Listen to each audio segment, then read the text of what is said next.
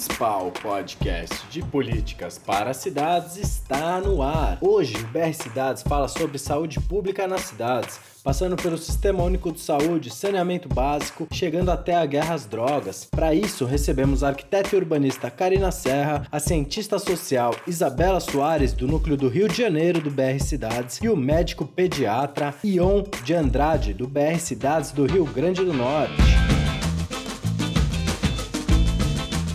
E é com um bom dia, boa tarde, boa noite que estamos começando a oitava edição do podcast do BR Cidades. Esse novo formato visa permitir que o público acompanhe o debate urbano na hora que bem entender, no ônibus, bicicleta, no carro, indo ou voltando do trabalho, da faculdade, tanto faz. O BR é uma rede formada por estudiosos, profissionais e movimentos sociais que pensa a cidade no intuito de torná-las justas, democráticas e ambientalmente sustentáveis. Aqui quem fala é Vitor Santos e esse podcast é um oferecimento da Valete de Copas Filmes, feito em parceria com a Rádio Madalena, onde o programa estreia sempre em uma segunda-feira e a partir de terça fica disponível em diversas plataformas de streaming e agregadores de podcasts. Você pode acompanhar o BR Cidades pelo site brcidades.org, no Facebook e Instagram procurando por BR Cidades. E hoje a gente testa um novo formato com base no feedback enviado por vocês ouvintes. Os informes do BR com a Karina na Serra vão entrar entre as duas entrevistas, então fiquem ligadas e ligados. E sem mais delongas, estamos aqui com o médico pediatra Ion de Andrade, do núcleo do BR Cidades do Rio Grande do Norte, que tem um trabalho de saúde pública muito interessante em um bairro carente de Natal. E ele vai explicar pra gente como funciona, além de trazer diversas questões sobre aonde ele atua. Ion, muito bem-vindo então. Começa contando pra gente um pouco da sua trajetória.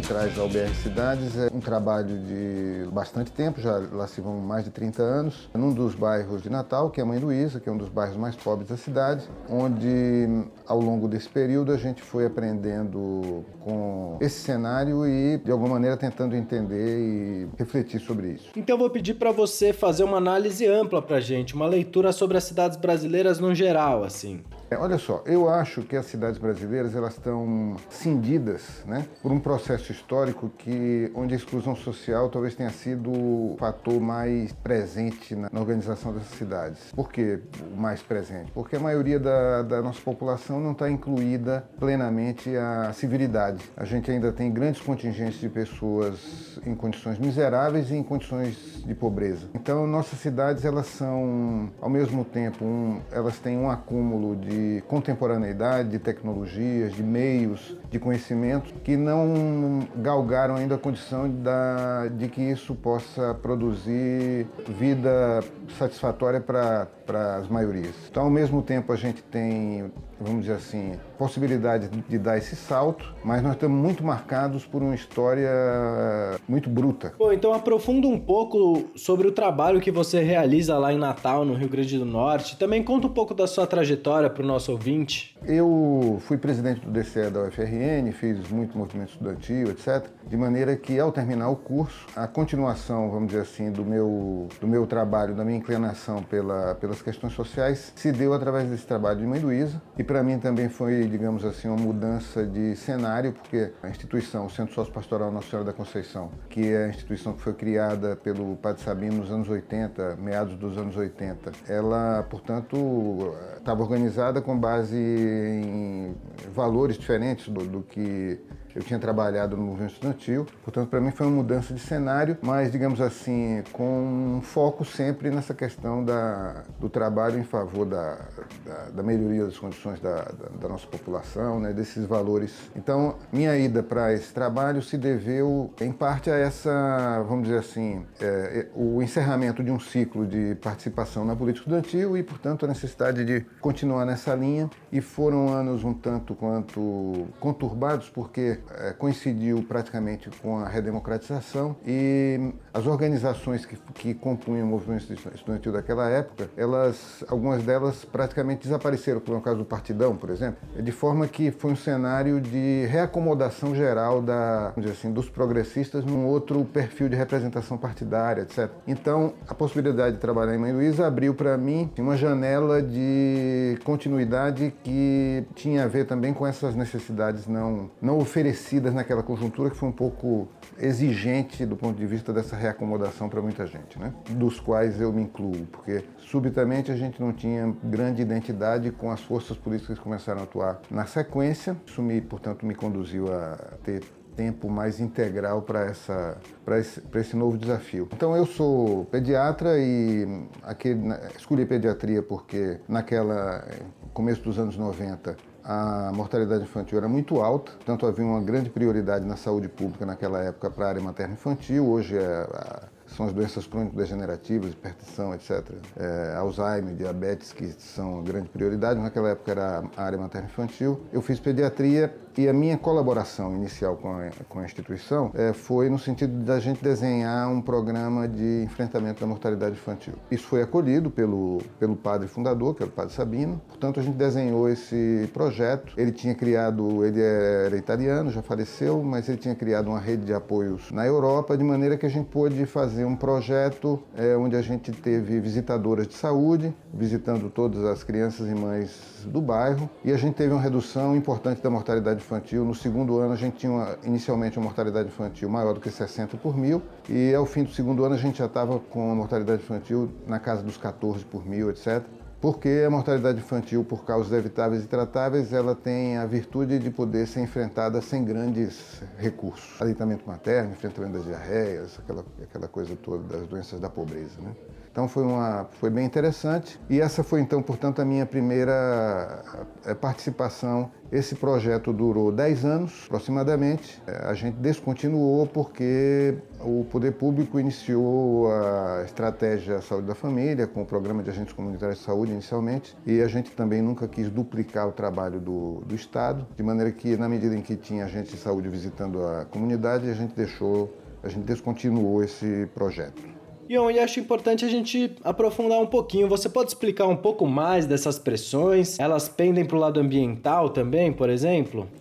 Atualmente, se a gente pegar o momento presente, a, a cidade está discutindo, ou vai discutir em breve, o plano diretor Portanto, a Prefeitura abriu o ciclo de debates com uma proposta esdrúxula, que é a da verticalização da orla, de forma que isso ameaça não somente a geografia física da, da própria orla, mas a permanência daquelas populações tradicionais que já vivem lá, muitas delas a, da praia, de boa parte da praia, da Redinha até Areia Preta, quer dizer, é, esse é o primeiro, é o primeiro foco. Portanto, tem populações que já vivem lá, algumas delas há mais de um século, e que estão ameaçadas, portanto, por essa, essa rodada aí de discussão do plano diretor. E há uma grande mobilização em torno dessa questão. Né? Todas as questões relacionadas com a Orla, tem uma, também um debate bastante aceso em relação ao que se fazer com o Hotel Reis Magos, que está arruinado, porque ele foi vendido a um proprietário privado que não cuidou dele exatamente para especular, porque imaginava que um momento mais propício para fazer uso da propriedade viria, portanto, deixou-se arruinar e hoje é uma discussão em relação à questão do tombamento, do uso, etc.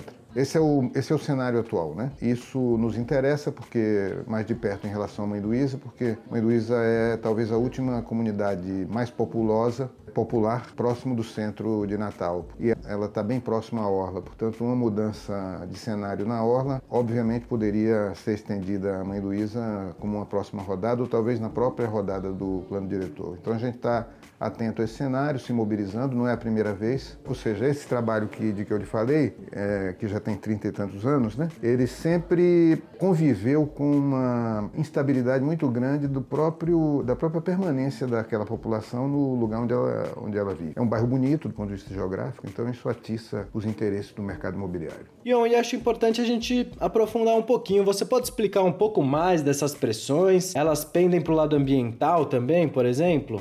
Sim, eu faço parte de um grupo chamado Conexão Natal de Direitos, onde há pessoas que estão concentradas mais na área ambiental, por exemplo, outras estão mais concentradas na área do, do direito, do, questões jurídicas, né, de suporte a isso tudo, outras estão mais concentradas nas questões dos instrumentos de regulação urbanas, né? pessoal da universidade, etc. Mas a questão ambiental também está na pauta, né? porque quando se fala da orla, essa questão ambiental também está presente, porque tem regiões ainda de, de mangue que tocam a, muito próximas ali dessas praias, tem alguns projetos de marina que também têm despertado preocupação em relação a também a questão ambiental, de maneira que tem uma série de questões ambientais aí relacionadas também com essa, né, com essa rodada de discussão por um diretor. Certo, e conta um pouco para a gente então sobre a atuação do BR Cidades no Rio Grande do Norte. É, o BR Cidades no Rio Grande do Norte, ele diria que está numa etapa bastante inicial. Inclusive tem funcionado de uma forma um pouco dispersa. Isso vai ser discutido em breve. Diria que há uma agenda para frente, mas a gente ainda está numa etapa em que ele precisa ganhar maior, maior organicidade. Bom, e acho que a gente pode abordar um pouco mais a sua área, né? A saúde pública. Traz um contexto para a gente, tanto local como nacional. É, olha só, de fato eu tenho uma, um itinerário pela saúde pública, mas o que é interessante é o seguinte, é que quando a gente fala da reforma sanitária ou da reforma urbana, a gente está falando praticamente de um mesmo objeto. São enfoques diferentes em relação ao mesmo, são duas áreas muito próximas, né? Saúde pública e urbanismo, né? Embora eu tenha, por exemplo, do ponto de vista da, da minha meu itinerário acadêmico e tal, etc, a minha produção nessa área, é uma tem sido uma prioridade profissional para mim, por motivos óbvios, mas é, o, o, que faz a conexão entre a minha condição de médico é a, são essas sinapses aí entre a, a, a, saúde pública e o urbanismo. Esse trabalho, por exemplo, lá em Mãe Luísa, é, para retomar a, questão do projeto na área materno-infantil, né, que foi descontinuado em função daquele cenário que eu já coloquei anteriormente, mas ele deu nascimento a uma. A gente foi constatando o envelhecimento populacional ao longo desse período e problemas importantes se acumulando na terceira idade, e a gente tomou a iniciativa de abrir uma instituição de longa permanência de idosos no bairro. Né? Tudo isso de uma maneira muito dialogada com a comunidade, de maneira que a instituição nunca tomou iniciativa por conta própria, mas cada uma das iniciativas que a, que a instituição foi tomando sempre foi a escuta de uma, de uma prioridade é, percebida subjetivamente pela comunidade. Então a gente foi seguindo esse itinerário. Ao fim e ao cabo, esse, esse trabalho que se iniciou lá nos anos 90 em condições de é, materiais de uma pobreza extrema daquela comunidade, né? mortalidade infantil muito alta, condições de moradia precaríssimas, né? ratos em toda parte, né? mecanismos de coleta de lixo muito precários, né? aquele cenário que a gente pode imaginar. Esse itinerário foi digamos assim, essa etapa das lutas pela sobrevivência, até em parte em função de iniciativas tomadas na época dos governos populares, ela, ela foi sendo superada. Tanto o material construtivo das casas foi melhorando, porque as pessoas tinham acesso à compra de cimento, tijolos, etc. Portanto, houve aquilo que aconteceu em toda parte no Brasil, uma melhoria dos aspectos estruturais, melhoria do saneamento, a mortalidade infantil caiu. Em 2006, a gente fez um seminário sobre o desenvolvimento no bairro, depois de já ter feito muitos seminários temáticos sobre cada um dessas, desses problemas que eu falei. E a gente fez um seminário, então, sobre o desenvolvimento no bairro, constatando que é, o grande problema com, as quais, com os quais as periferias se confrontam é o de um subdesenvolvimento crônico produzido pelo, pela ausência do poder público, a ausência do Estado. O que a gente constatou ali naquela altura de 2006 é de que nenhuma iniciativa, fora a escola e a unidade de saúde, que são obrigatórias por lei, portanto é uma universalidade obrigatória da qual o Estado não pode se negar, mas fora a escola e a unidade de saúde, nada mais tinha acontecido do ponto de vista da solução dos problemas do cotidiano daquela comunidade que não tivessem sido fruto do próprio esforço da, da comunidade, de organização da comunidade, com a colaboração improvável do centro sociopastoral e poderia não existir ali também, poderia não ter sido fundado. Então, é, a gente flagrou o modus operandi do Estado brasileiro na manutenção da exclusão social pela, por uma presença que se traduz, na verdade, pela ausência. O Estado brasileiro ele está presente nas periferias pelo seu abandono. Então isso é uma coisa interessante porque é difícil de ser percebido, quer dizer, foi preciso muito tempo de janela para a gente constatar isso, porque a gente não vê a força que não está presente. E a força que não está presente, ela é exatamente a responsável por tudo aquilo. isso é um dado que é, atravessa a saúde pública, por exemplo, né, nas péssimas condições de, de vida da população, mas isso está imbricado numa, num processo de exclusão pela, pelo não desenvolvimento de uma cidadania capaz de transformar a sociedade. As pessoas elas são condenadas a uma condição de miséria que não é somente material, mas é também de miséria espiritual. No sentido da vida interior das pessoas. As pessoas não têm oportunidades de aprender, não têm oportunidades de acesso à cultura, não têm oportunidades de estéticas. De forma que é uma miséria, a miséria material se completa com uma miséria que torna as pessoas aprisionadas a, a essa situação. E que é precisamente o que está acontecendo no Brasil de hoje, nos conduziu até aqui. Em 2006, portanto, nós fizemos esse seminário sobre desenvolvimento e essa população, então, apontou para pistas. É ela que tinha apontado para a questão da mortalidade infantil, a questão da, desratização, etc., todas aquelas coisas da sobrevivência, apontou para pistas relacionadas com esporte, a cultura, o lazer, a beleza urbana, a profissionalização. E aí a gente começou uma agenda a partir de 2006 no sentido de tentar materializar essas ideias. Né? Portanto, a gente chega hoje a circunstâncias extremamente improváveis, mas a gente conseguiu criar um, um ginásio é, poliesportivo é, com apoio internacional, portanto, uma situação extremamente improvável. Criamos uma escola de música, estamos com uma filarmônica de jovens com 35 membros e 75 estudantes de música na, na comunidade. Em função disso, a gente foi desafiado, quer dizer, a, de, com esses 30 anos de trabalho de janela, a gente constatou que a gente tinha um modelo de intervenção para a superação da exclusão social, construído nesse diálogo com a comunidade, sustentado pela, por equipamentos coletivos que foram variando ao longo do tempo, desde a escola de alfabetização até o ginásio poliesportivo ou a escola de música, desde o programa de enfrentamento da mortalidade infantil até a nossa casa de idosos, quer dizer, um outro momento, mas então a gente foi constatando de que tínhamos um modelo. E aí, e aí nós convocamos né, os movimentos sociais e comunitários da cidade para discutir disso, porque achávamos que devíamos compartilhar. Quer dizer, uma vez que você constata que você tem alguma coisa que é importante, você tem que compartilhar. Então a gente fez um seminário que resultou na Carta de Natal, que é uma tentativa, a Carta de Natal, de incorporar variáveis que possam dar viabilidade àquilo que aconteceu em Mãe para, para as outras periferias. Ou seja, é claro que as periferias não vão poder ter a, o financiamento externo de uma fundação da Europa, mas isso tem que se substituir por financiamento público. Claro que a instituição Centro Sociopastoral Nossa Senhora da Conceição não vai existir em todas as comunidades, mas é preciso pensar em formas de institucionalização permanente da, da, desse projeto de desenvolvimento. É claro que fomos nós próprios que fizemos as discussões para o desenho do desenvolvimento territorial, mas o poder público pode fazer isso. As suas secretarias afins podem fazer isso. As prefeituras do campo progressista podem fazer isso. Portanto, a gente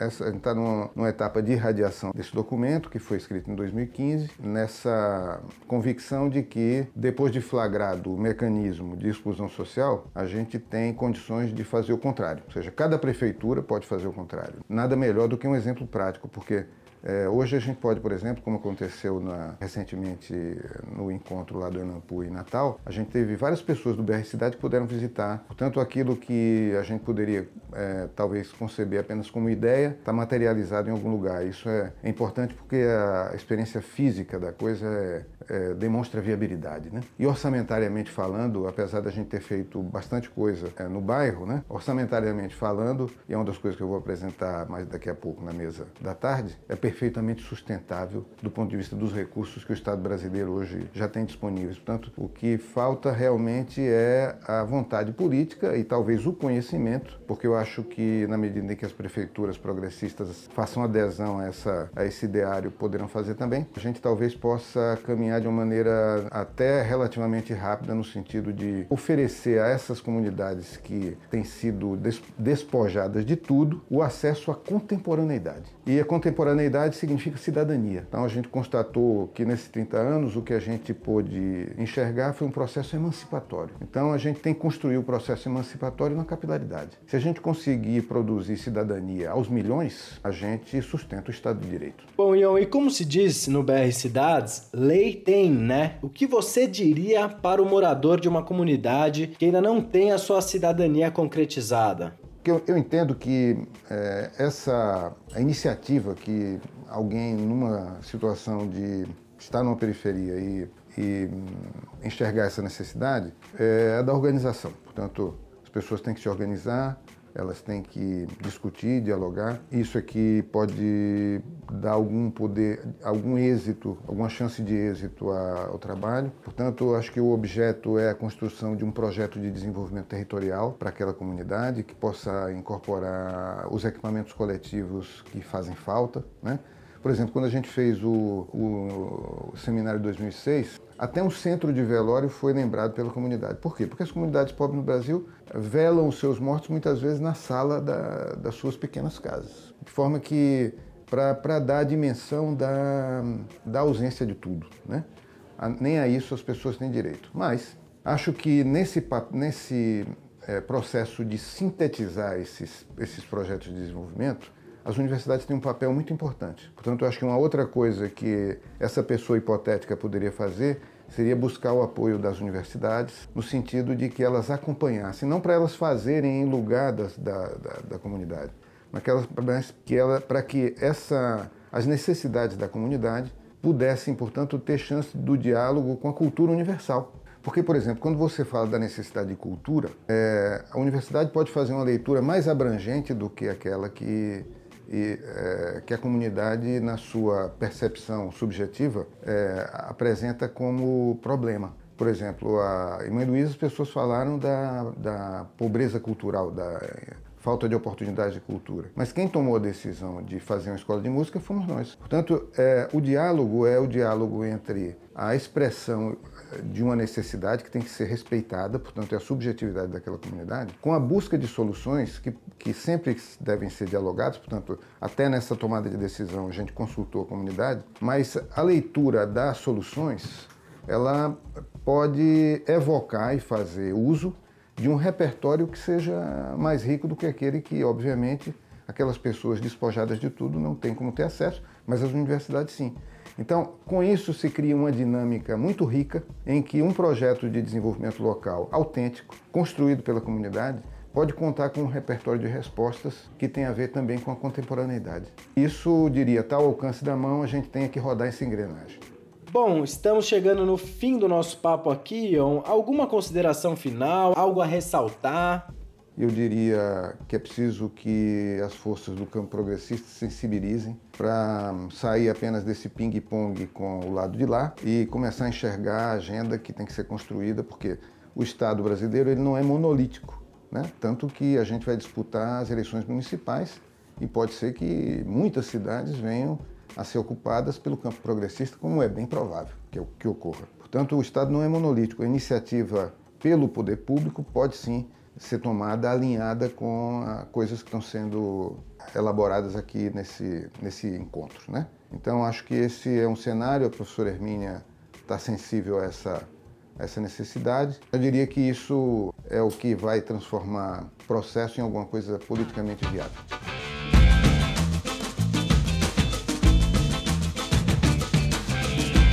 Agradecemos demais a participação do médico Ion de Andrade. E agora, como avisado anteriormente, estamos aqui com a Karina Serra para passar alguns informes sobre as atividades do BR Cidades. Lembrando que depois dos informes entra a entrevista com a Isabela Soares. Então diga lá, Karina. Oi, Vitor. Hoje eu venho com algumas notícias, desde eventos no Nordeste, Sul e também Sudeste do Brasil. Já agora, no dia 10 de setembro, a gente vai ter uma reunião do Núcleo Paraná, que vai acontecer às 19 horas, com o apoio da Democracia Popular. Vai ser na rua Marechal Deodoro 869. O núcleo que é bem ativo vai dar continuidade com a sua agenda municipal e também debater as propostas em torno do Estado e não só, ou de Curitiba, Maringá, que são vários núcleos dentro do Estado. Já no dia 12, nós temos dois eventos bem importantes. Um vai acontecer em Salvador, Bahia, às 14 horas, na UFBA, no Salão Casinha. O outro é em São Paulo, com um evento chamado chamado Justiça Urbana, Cidades e Direitos. Vai ser às 18 horas no Salão Nobre da Faculdade de Direito da USP. Bom, esse debate é sobre o legado e as possibilidades da aplicação da legislação urbanística na realidade desigual das cidades brasileiras. Então, a gente vai ter uma palestra com a professora e coordenadora nacional do BR Cidades, Arminia Maricato. E essa mesa vai ser formada pelas diretorias e representantes das principais instituições do direito e urbanismo. O Ministério Público, a Defensoria Pública, o Tribunal de Justiça, a Ordem dos Advogados do Brasil, o Instituto Brasileiro de Direito urbanístico, e o LabIab, que é o laboratório de habitação da Faculdade de Arquitetura e Urbanismo da USP. É um evento aberto, vai ser muito importante, então estão todas e todos convidados. Mas mais para o início da semana, no dia 9, a gente também vai ter uma reunião do Núcleo do Espírito Santo às 18h30 na UFES, na Semune 3. Então, as pautas dessa reunião, que vai ser uma reunião aberta, eles vão abordar tanto a campanha Função Social da Propriedade,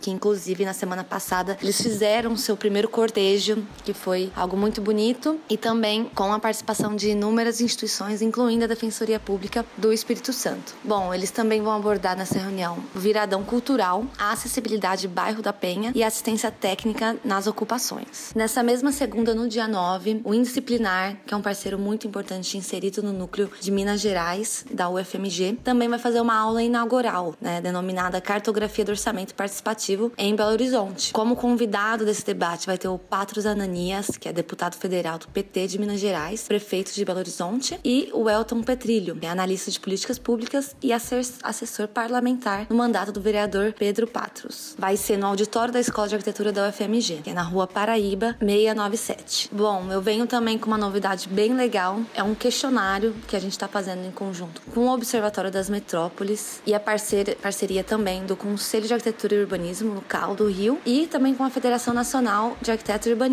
A FNA. Então, é um levantamento nacional dos agentes que atuam em prol do direito à moradia digna e à cidade. Então, essa pesquisa, que é inédita, visa mapear as organizações, os profissionais e as experiências que envolvam a questão da habitação de interesse social no Brasil, em especial no âmbito da assistência técnica à habitação de interesse social, né, ATIS. E esse trabalho ele está sendo organizado em quatro eixos temáticos. Primeiro, a produção habitacional, outro, melhorias habitacionais, o terceiro, regularização urbanística e o quarto e último, direito à cidade. E o produto final de todo esse trabalho ele deve contemplar um banco de dados com panorama das atividades em ATIS no país inteiro. Então é um trabalho de âmbito nacional e que também, além disso, terá umas fichas detalhadas de todas as experiências coletadas. Então esse período de coleta de dados com começou né, no dia 4 de setembro e vai se encerrar no dia 30 de setembro. Então quem tiver interesse em participar desse questionário, desse trabalho, é só conferir nas nossas redes sociais que a gente vem postando e divulgando isso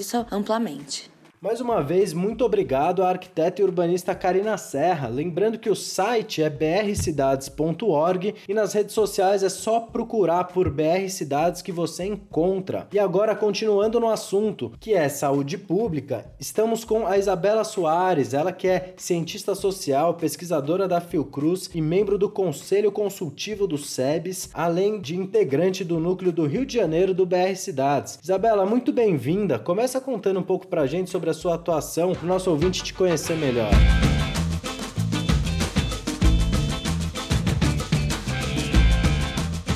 Ciência política na faculdade, mas minha principal atuação é com saúde, sobretudo saúde pública, tanto no estudo como em atuações de militância. Eu trabalho na Fiocruz com trabalho de pesquisa, ensino, orientação e também de gestão. A minha formação mesmo é na gestão e trabalho de gestão do SUS. Isso me ajuda muito, na verdade, tanto esse lado acadêmico como do trabalho da gestão, me ajuda muito em me orientar a responder perguntas e atuar na militância em questões que eu acho que sejam concretas para a vida real da população que vive na cidade, na casa, no país no lugar de verdade. E você poderia dar uma contextualizada nesse assunto? Tem que falar os dois lados do contexto. Né? A gente tem um contexto de um lado de um país que está com um déficit imenso de saneamento, de acesso à saúde muito limitado ainda em relação ao que gostaríamos. Então você vê problemas de inundações, problemas de lixo, problemas de toda a ordem de países extremamente subdesenvolvidos com as doenças que decorrem daí, né? De verminoses, doenças clássicas, infecto-contagiosas, hepatites, giardíase. Não precisávamos ter, né? Nessa situação. Até doenças mais complicadas já de país em que a população já começou a envelhecer e que aí você precisaria de uma assistência à saúde, de uma atenção que organize um sistema para dar conta de atender a isso, né? Você tem esses dois lados. Isso ainda numa situação bastante complexa no nosso país de um lado. De outro lado, o que eu que eu vi quando era criança na década de 70, né, um país era um nível de atenção à saúde muito limitado, só para uma parcela da população, ligada ao vínculo do trabalho, não era para todo mundo. Depois da Constituição Federal de 88, passou-se a ter acesso teoricamente para todas as pessoas, né? A saúde passou a ser um direito de cidadania. Então você, independentemente da tua renda, da tua cor, da, do teu trabalho, do lugar que você vive, teoricamente você poderia ter. Isso fez com que tanto a sociedade quanto cobrasse do Estado, como o Estado passasse a, a se fazer o esforço de oferecer e implantar o que é o Sistema Único de Saúde, o SUS. Então você teve uma mudança nesses 30 anos, né? A gente tem todos os problemas que temos, mas mudamos os indicadores do país como nunca se mudou. Né? E aí realmente aquela frase do Lula é perfeita. Nunca antes no Brasil tivemos uma mudança tão grande de diminuição da taxa de mortalidade materna, taxa de mortalidade infantil, é, diminuição do analfabetismo, pessoas não atendidas. Então, muita, a gente né, tem muito problema de acesso à saúde, mas muita gente passou a ser atendida. É, o SUS é um sistema que tem programas premiadíssimos, como de tratamento de HIV AIDS, transplantes de desde o de rim, que é super simples, com barato, fácil de fazer, córnea, até o de fígado, que é um transplante extremamente caro, complexo. Tem SAMU, é outro de excelência. E ao mesmo tempo tem gargalos, que aliás a União Europeia também tem, mas assim, aqui temos gargalos mais fortes ainda, por exemplo, na atenção secundária. A pessoa vai na atenção primária, na hora que remete para secundária, nem sempre consegue, ou fica numa peregrinação, ou numa fila para fazer os exames, para poder voltar para atenção primária. Limitações ainda muito complicadas aí, que só a população que está ali no dia a dia vivendo na sua casa, que sabe que vive para conseguir uma assistência. Não ter um mosquito da dengue na tua casa, não ter mosquito da dengue é ótimo, né? Um Aedes que vai poder te transmitir dengue, malária e várias outras doenças, rato e todos esses outros problemas básicos ao mesmo tempo convivem com essas melhorias do país. Tem essa, essas duas coisas ao mesmo tempo em lugares muito perto que tem suas raízes também na desigualdade brasileira, né? E isso ajuda a perpetuar também desde a raiz até a perpetuação desse modelo que é tão difícil da gente melhorar como gostaria no Brasil. E atualmente isso se mantém?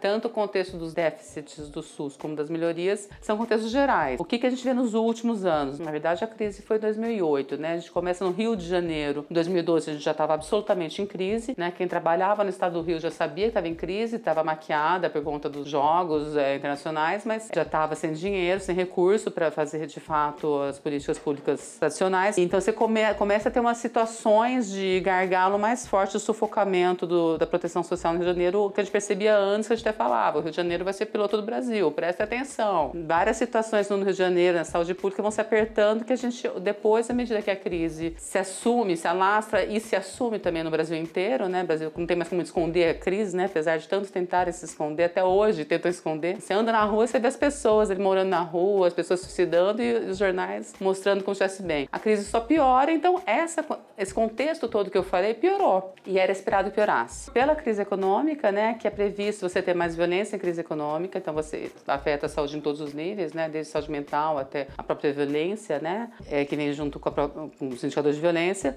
homicídios e todas essas questões outras, violência de trânsito e outras, também com toda a questão de depressão, desastres. Agora, a outra coisa que era esperado também é que se você tratasse essa crise econômica cortando os gastos das políticas sociais, é que isso que você estava previsto de, de piorar vai piorar mais ainda. Isso é uma coisa que a gente aprendeu com a resposta que alguns países europeus deram à crise econômica lá. A crise começou antes lá. Então, quando o hemisfério nortíssimo manda a parte de baixo do hemisfério norte aplicar essas políticas de austeridade fiscal, né, de segurar o gasto público, né, em políticas sociais, o que aconteceu com a Grécia? Um exemplo básico. É, tem um dos estudos dos estudiosos disso, David Stucker, que ele mostra economizaram em agulha de distribuição de políticas de redução de danos para droga injetável. A Grécia, que é um lugar com um enorme nível de turismo, as pessoas pessoas com maior depressão, numa baita crise, aumenta o uso de drogas, aumenta a população de rua e sem a distribuição de agulha. Que, que acontece? Vira uma pandemia de HIV AIDS. Depois de anos tratando e controlando HIV AIDS, de repente você volta e isso explodindo de novo. Que gasto que você tem de agulha? De, entendeu? Então, assim, você tem coisas, imagina isso em todos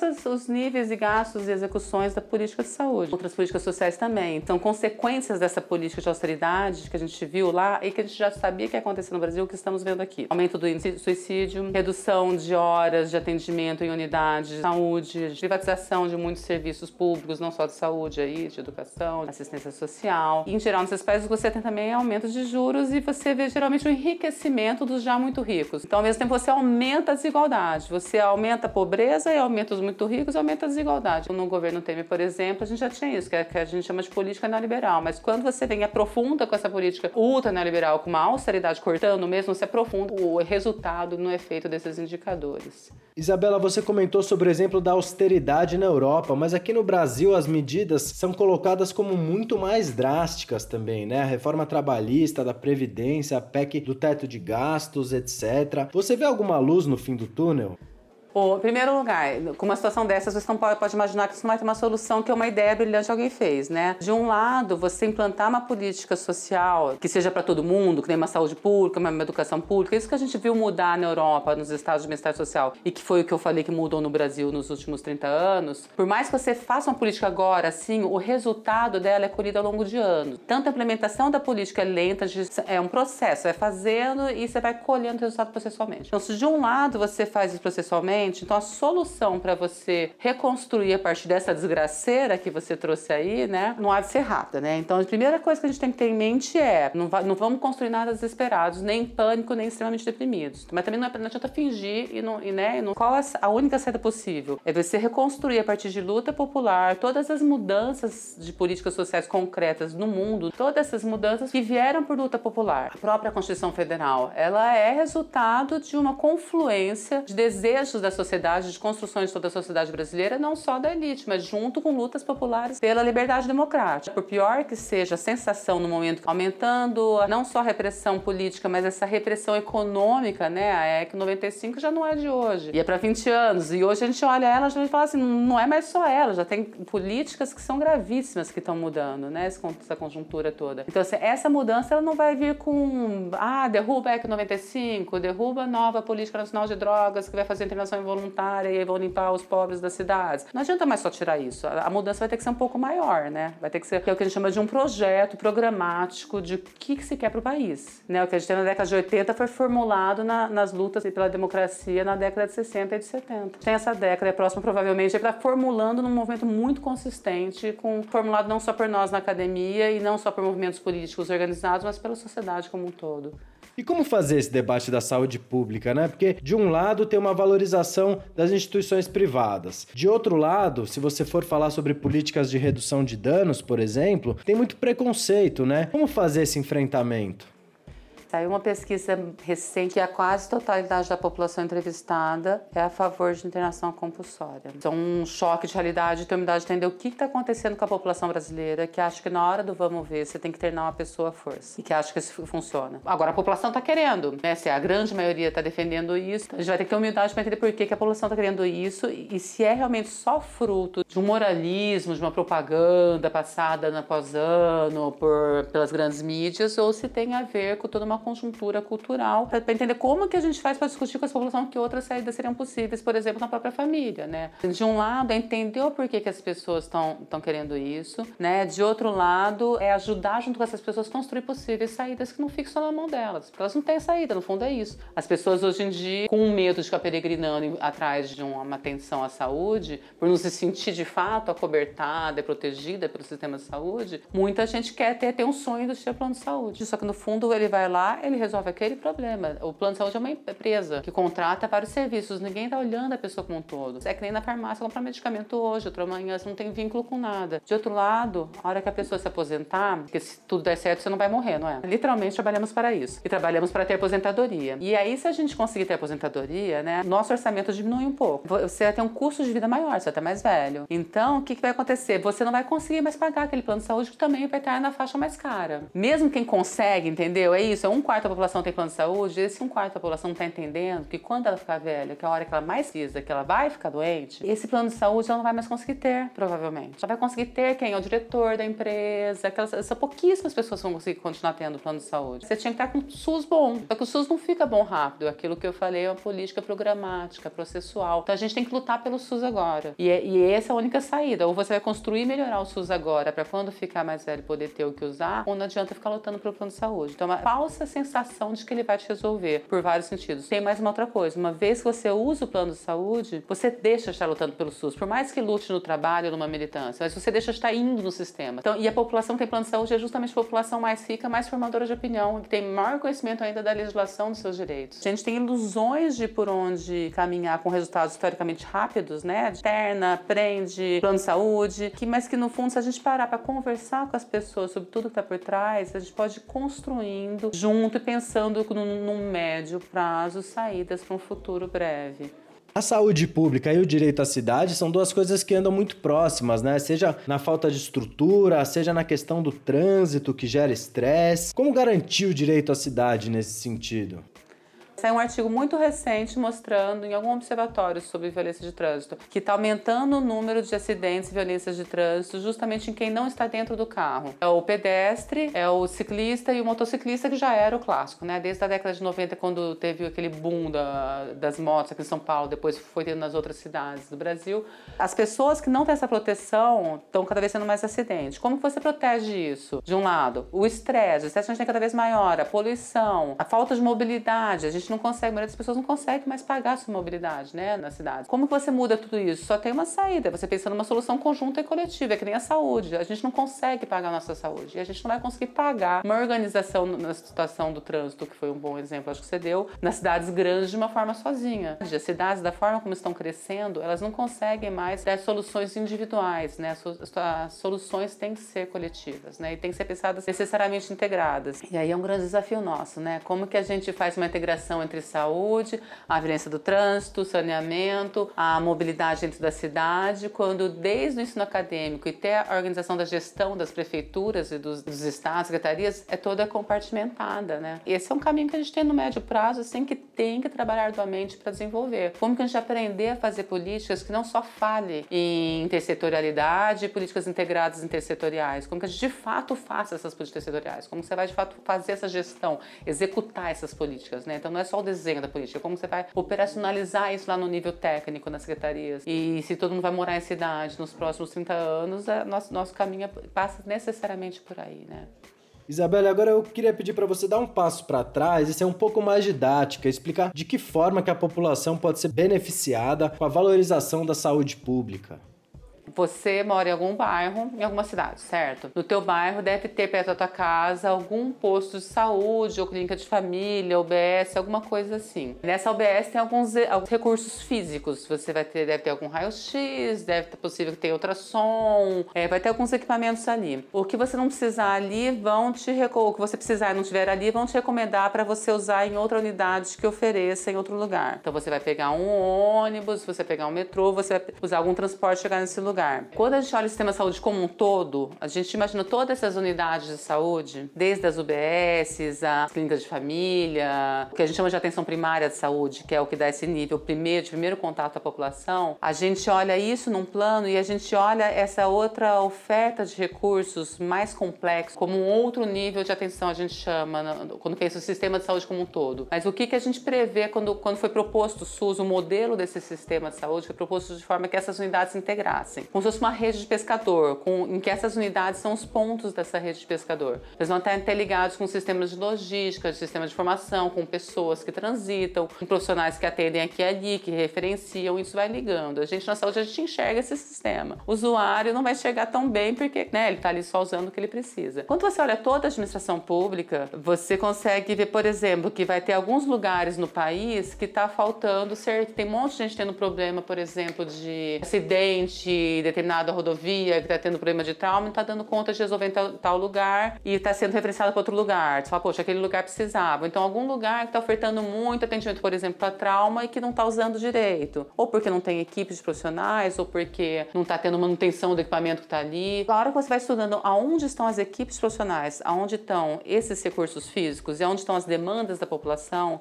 esses mapas não estão perfeitos entre si na sobreposição. Na hora que você repensa a cidade, da questão urbana, a partir desses mapas, você pode juntar esses conhecimentos, entendeu? Você pode pensar um pouco assim como você potencializa e aumenta a eficiência do SUS de forma que você tenha mais qualidade de um lado e com custo menor, né? Você usando todos os equipamentos no maior dos seus potenciais e que, e que realmente chegue a quem realmente está precisando. Então você pode realocar essa oferta de forma que você, por exemplo, potencialize o crescimento de cidades médias e não das grandes. Então, lá no Rio de Janeiro, a gente fala que Botafogo é o bairro que mais tem ofertas de exames de imagem. Precisa de botar mais algum equipamento de imagem lá? Não. Tem algum que está parado por falta de manutenção usa alguma coisa? Então tira dali e vai botar em outro lugar. Em algum lugar que precise de fomentar esse crescimento. Ou que, e que além disso tenha demanda de pessoas e que tem a possibilidade de botar gente para executar e com conhecimento e ainda tem como fazer manutenção. Tem que fazer todo esse estudo. Quando você coloca esse equipamento em outro lugar, você está gerando emprego, está gerando circulação de pessoas, você está gerando o uso daquele lugar. Então você cresce aquele lugar. Então você pode rediscutir as cidades brasileiras e essa máxima que nos deram das migrações internas no Brasil, que vai todo mundo crescer para as grandes cidades, estamos fadados. A gente pode mudar isso. A gente pode reorientar a oferta pública de serviços de escola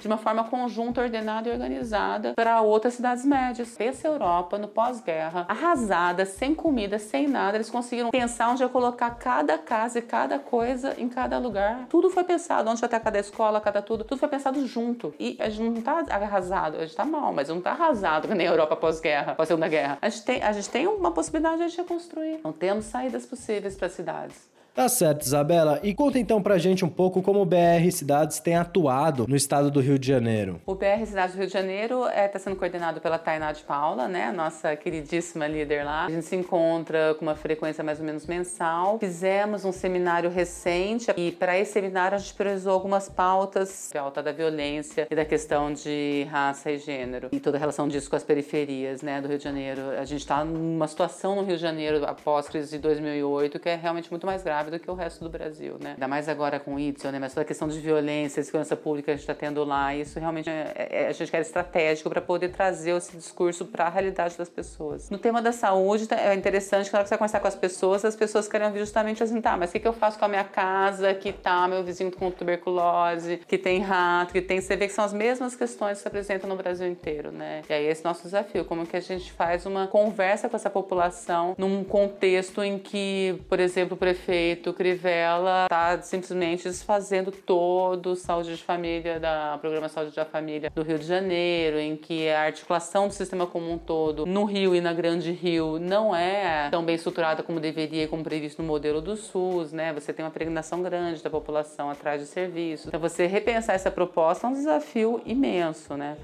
Recentemente, a Fiocruz, onde você trabalha, fez uma pesquisa que foi encomendada e censurada pelo governo. A questão das drogas ela acaba sendo usada de uma forma demagógica, né? As pessoas, os candidatos, os políticos, muitas vezes não tocam no assunto se são favoráveis e se são contrários a políticas de drogas mais progressistas, eles usam isso de forma eleitoreira. É como que você analisa?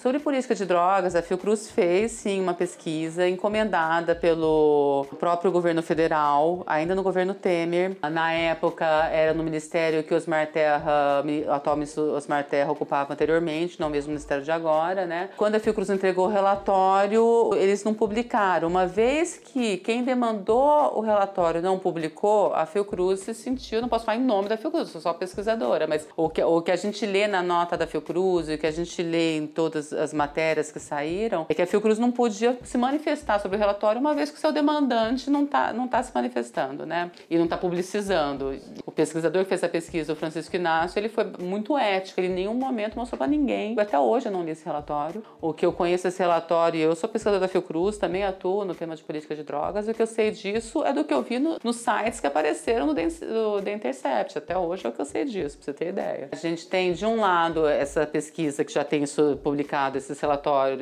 os conteúdos do relatório no site Intercept e no caso da democracia, mas a gente tem de outro lado uma política que está ficando cada vez mais clara, que vem sendo proposta pelo ministro Osmar Terra, que, que ele colocou quando ele conseguiu implantar essa nova política nacional de drogas, né? Que é uma política que fala em redução de danos, mas no fundo não é onde ela coloca o incentivo que nem se tentava fazer nos anos anteriores, incentivando a internação compulsória. É quando você junta essa política com o que esse ministério e esses defensores dessa política vinham fazendo, você vê que tem claramente uma, uma intenção por trás disso, né? E quando você vê as falas nas redes sociais, sobretudo do próprio ministro Osmar Terra, você vê que são aí de defensores dessa política, você vê que são falas o tempo inteiro tratando de drogas como uma questão muito moral. Lógico que você tem a questão da uma vez que a droga é criminalizada no Brasil, você tem a questão de segurança pública como ser tratado, mas assim, independentemente dela ser criminalizada ou não, ela tem que ser tratada como uma questão de saúde pública, né? Que nem o álcool, que eu acho que é pouco tratado. O cigarro foi muito bem tratado por um bom tempo e agora está começando até a entrar em questão. Mas o álcool, você tem problemas com álcool seríssimos, não precisa nem de olhar estudo nem ser cientista. Você vê problemas na rua, você vê as pessoas bebem e não conseguem trabalhar no dia seguinte, fica agressivo. É, você tem a dependência de álcool, você tem problemas seríssimos no campo da saúde pública, né? Então, como que a gente trata a droga? De um lado, você tem que tratar assim, você tem que dar uma resposta para a população sobre isso, né, nesses casos. Em outro caso, você tem que olhar as evidências científicas. O que, que você tem de evidência no mundo, que não, já não é pouco. Tem grupo de entidades e, e instituições, chama Plataforma Brasileira de Política de Drogas. Eles juntam as entidades, no site deles tem um monte de publicações, tem uma revista já sobre isso, que é publicada com alguma frequência já, e você já vê várias evidências que mostram o que, que de fato cada droga faz em cada situação. Então, é trabalhar a partir dessas evidências. E quando a gente vai ver as falas de, dos defensores da, da, atual política de drogas, você vê que são falas que falam com evidências, mas aí você não acha fonte. E não diz nem nada a ver com essas evidências tão científicas publicadas em estudos acadêmicos. Tem uma disputa de narrativas mesmo. É, droga, a gente sabe que as maiores taxas de limpeza de dinheiro que os bancos têm aí é em relação para limpar droga, por exemplo. Você tem muitos interesses por trás da questão de drogas, né? Você tem os diferentes grupos organizados. É uma questão muito complexa. Está na hora da população entender que isso diz respeito a todos nós, né? Não só pela uma questão de liberdade de espírito, de você escolher como você quer viver, mas de você também escolher que país você quer viver, que te dê uma resposta do que, de que droga é essa que você tem, como que você pode usar, como que não pode, o que, que pode acontecer, o que, que o governo vai te ajudar em se acontecer isso ou aquilo, ao invés de só pode, não pode, interna, interna, né?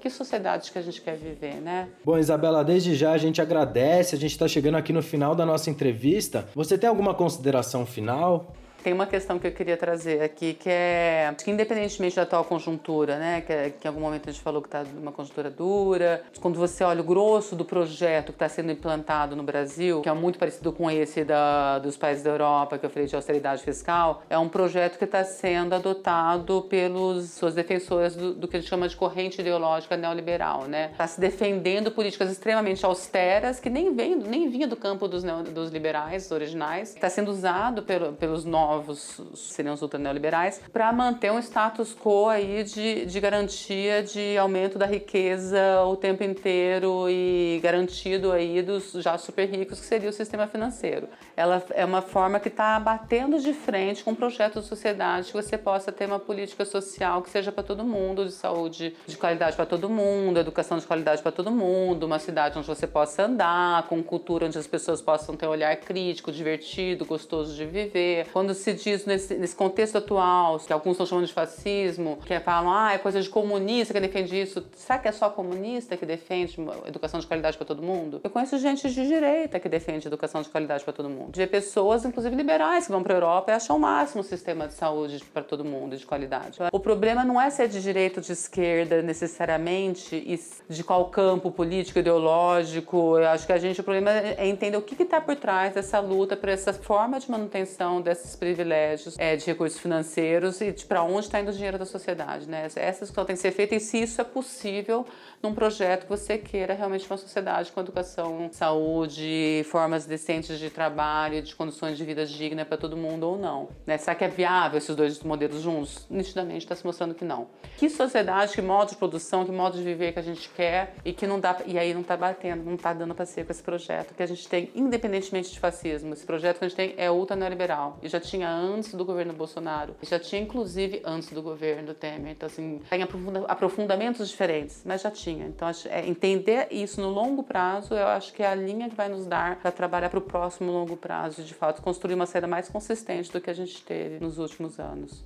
Agradecemos demais a participação da cientista social Isabela Soares e com essa aula sobre saúde pública na cidade, terminamos a oitava edição do podcast do BS Cidades. Lembrando que o programa é quinzenal e vai ao ar sempre em uma segunda-feira nos nossos parceiros da Rádio Madalena, depois fica disponível em diversas plataformas de streaming e agregadores de podcasts. Agradecemos também a Karina Serra e Ion de Andrade que participaram do programa e principalmente aos ouvintes que acompanharam até o final. Quem chegou agora pode conferir os outros vários programas sobre o debate urbano nacional. Mandem seus comentários, compartilhem o conteúdo que a gente agradece. O retorno dos nossos ouvintes é muito importante. Aqui quem fala é Vitor Santos e esse podcast é um oferecimento da Valete de Copas Filmes, feito em parceria com a Rádio Madalena. Acompanhe o BR Cidades, tanto no site brcidades.org, como nas redes sociais procurando por BR Cidades. Mais uma vez agradeço e até a próxima.